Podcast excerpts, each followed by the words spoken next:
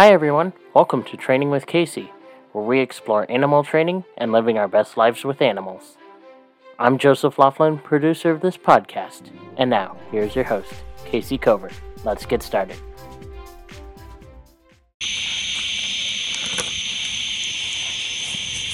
Okay, I'm checking for flies.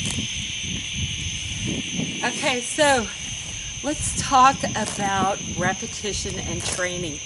And recently I've made a number of little training videos that are frustratingly flawed. And the reason they're flawed is this horse knows so much and has done so much and helps me teach so many things over and over and over again.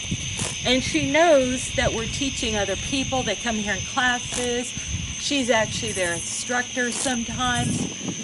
And she's really gracious about it and patient. But if I make a misstep, if I start a video like I did the other day with touchback targeting, and the first time through, she did her part perfectly. But when I had to redo the video the second time through, she was like, hey, we did this and she didn't want to participate. And I don't really blame her.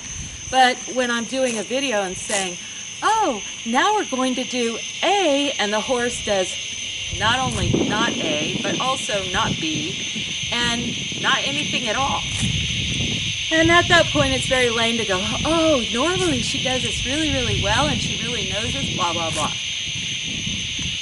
When an animal knows something and you ask them as an honest to God request, they will often just do it before us because they don't mind helping us. They like us. They want to participate. But if their work goes for nothing, their attitude can change.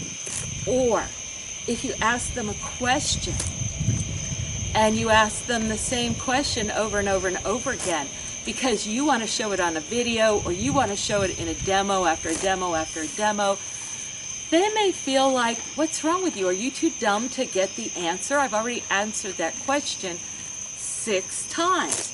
Repetition is mind dulling and it can be relationship injuring. So, what's the alternative? Well, we need to mix things up to not do exactly the same thing over and over again. It helps to do short sessions. And when we're working with an audience, it can be very helpful to not do a training demonstration that has a set plot and a set order and a set of behaviors that we're going to ask every single time, maybe four to ten times a day and that just gets boring. Okay, in my next podcast, I'm going to talk about how we can do training videos and what the benefits and what the risks are. Thanks for coming. Hey fans, are you enjoying Training with Kayce? Don't forget to subscribe to the podcast on iTunes, or wherever you get your podcast from. Also, don't forget to subscribe to Kayce Covert on YouTube. That is youtube.com forward slash C slash Kayce Cover. Also, give the podcast a like, share, and comment.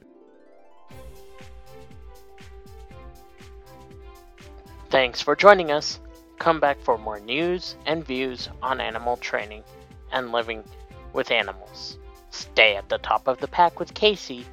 This is Joseph Laughlin, producer of Training with Kayce. See you next time.